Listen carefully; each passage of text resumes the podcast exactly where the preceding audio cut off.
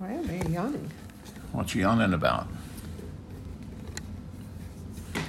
Are we on? We're on. Oh, I was just yawning. I don't know why. I've been yawning all morning and I had a good night's sleep. Good morning, Miss Evelyn. Good morning, Mr. Joe. What are you thinking about today? Uh, heat, heat, heat, and more heat. Uh, got out and trimmed my bushes and I thought I was going to die.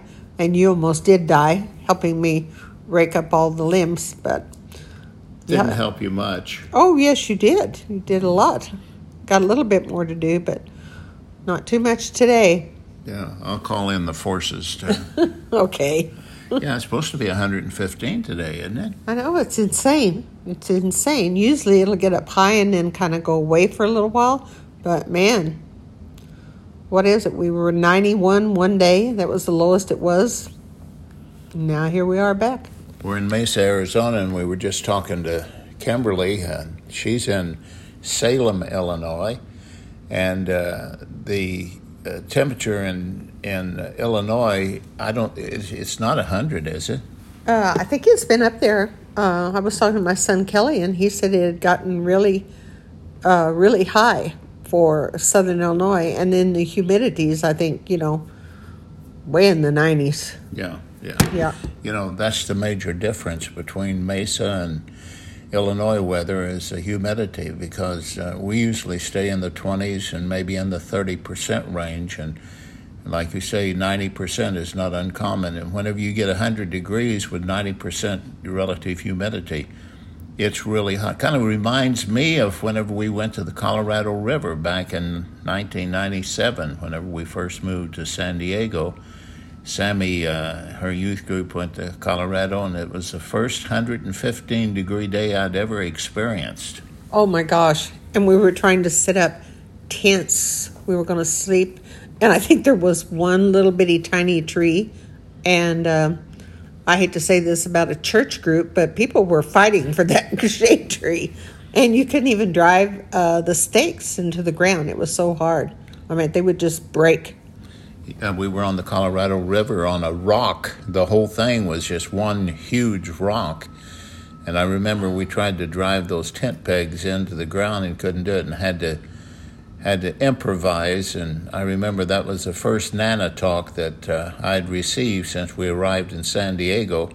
I rolled out of our air conditioned vehicle and it was 115 and i looked at you and i said i'm getting back in. I can't handle this. And that's whenever you said now look here, here's the reality. You're going to be here a couple of days so just suck it up. And we did.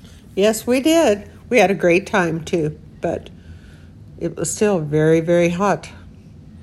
you know that was back in the shadow mountain days whenever we moved to san diego and i know uh, david jeremiah our teaching preacher uh, one of the greatest teachers of the scripture that uh, i've ever sat under and he was really good and he was also uh, personally good uh, with us because whenever he found out you had cancer uh, he gave you a call and told about his time whenever he had cancer back in 94 and it re- returned in 98 he had the stem cell transplant and uh, you know we were toying with that at uh, city of hope so uh, hands-on preacher Oh, he definitely was. Yes, he did give me a call when he found out that I had been to the city of uh, Hope and they were wanting to do a little trial uh, situation with me. And uh, he called and gave me some very good advice, and uh,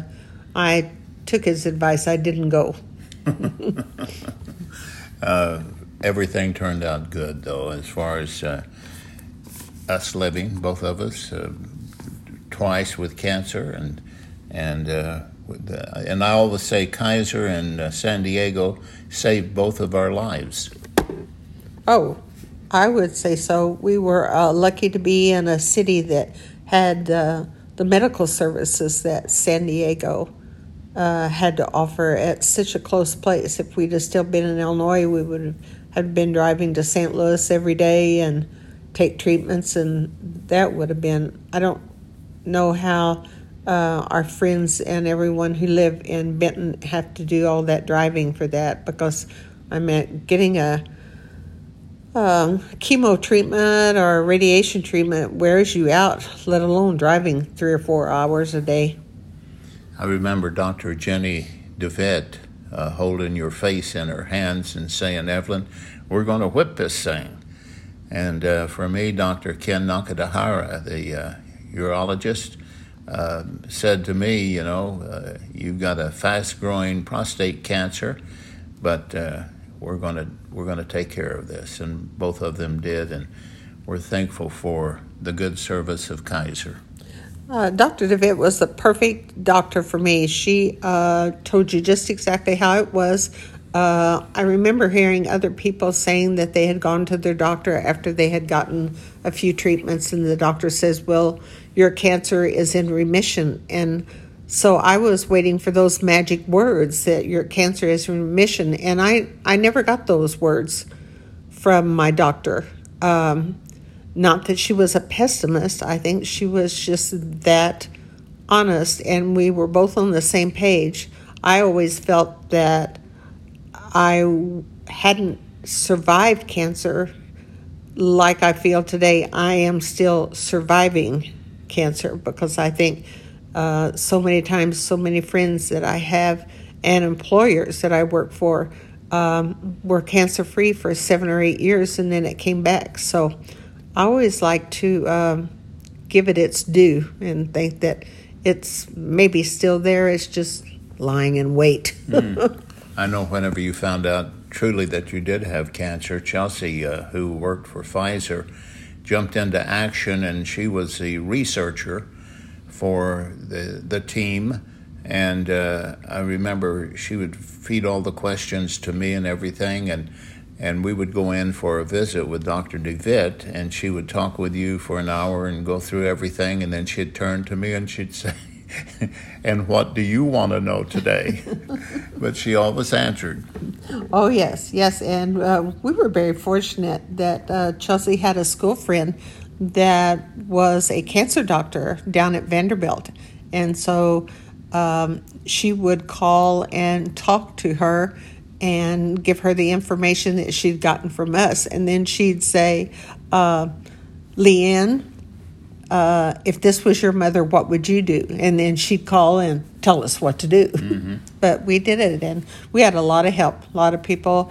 I had a great uh, church group that prayed for me every day, and uh, had a lot of support. Great support. Yeah, Dr. Petty's daughter, Leanne Petty, uh, at Vanderbilt, and it took quite a team. And it does. Uh, you know, I've always said if you have a diagnosis of cancer, then you need the patient to work on the treatment, but you need an advocate to work on the doctors and the facilities because there were many times when I had to rattle the cage for you uh, in pharmacy and places like that to try to find something to keep you from having the terrible uh, upset over chemotherapy. And then you did the same thing whenever I was uh, uh stricken with cancer. So you need an advocate who's banging on the doors and demanding answers and uh, getting the results that you're seeking and looking for. Um, this is kind of sick uh, podcast this morning. Uh, morbid, morbid. Oh, I don't think it's uh, morbid at all. I think um, I I was very lucky to go through cancer and survive, and uh, um, I I would not want to do it again. Uh, but I'll tell you what, it uh, opens your eyes and uh, it makes you a lot more thankful. I think we take our good health, uh, what's the word? For granted. For granted, yes. And um, it um, makes you very aware of uh, what a blessing each healthy day is for you.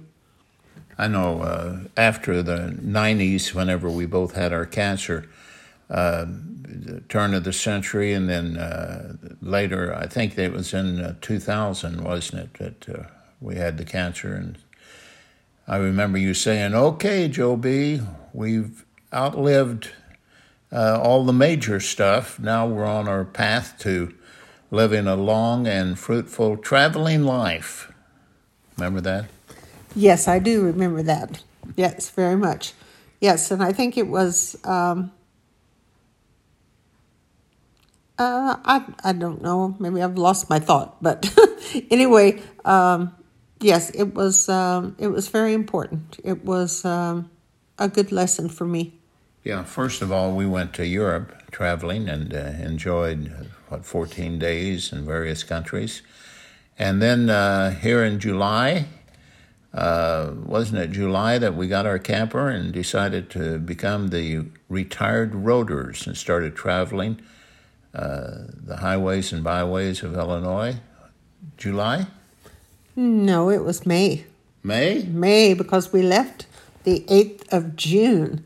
Uh, how soon you forget. Uh, but what I want to know, being a little nasty that I can be sometimes, is what happened between 2008 and 2020. uh, there was no traveling. you wanted to work. You didn't want to retire. You wanted to work. Well, I wanted to uh, make a living for a wife and six kids. No, you didn't want to travel. that was just a good excuse. uh, well, I have reformed and I have listened to you now, and I'm ready to go. Let's fire up and get out of here. Okay, I'm ready. Uh, no, you're not. We're still hunkered down because of the virus, and uh, things will get better. They've got to. Well, uh, enjoyed visiting with you this morning, uh, reliving. You got anything you'd like to jump onto? Mm, no, just everyone, please be careful. This uh, virus just um, bothers me a lot. It makes me concerned about family and friends and everything. Um, I know a lot of people don't take it for real, but um, you know, why not? Mm-hmm. I'd, I'd rather be very careful and cautious and hopefully not lose anyone uh, close to me. So I'd say be careful, but enjoy every day. Make the most of it. You know, whenever we uh, got the diagnosis that uh, we had cancer, we had something that we could identify and uh, something that the doctors could identify. And Dr. DeVitt Nakadahara sat down with us and set forth a specific roadmap of what we were going to do. But with the virus, there is no knowledge, there is no roadmap, there is so much uncertainty about everything that it just makes it kind of linger out there like a dark cloud, and uh, it kind of weighs on people. Oh, it does after so long. I mean, I think all of us have the patience to endure something for so long, and then pretty soon you just kind of get fed up. And I think that's when we become uh, to the point that we want to, um, you know, get out and do things, and that's when we all make mistakes. So we shouldn't do that. Well, we uh, love talking to you you have a good day, and uh, I know you've uh, got a lot to do today, so enjoy. Uh, okay, and my goodbye, daughter's Gracie. calling. Bye. yes. Hello. Hello, how are you? Oh, weird, it never rang. Oh, it didn't? Oh, it didn't? No, it just like kept trying to call and then it wouldn't ring. oh, so get that out of my face. Okay, we'll sign off.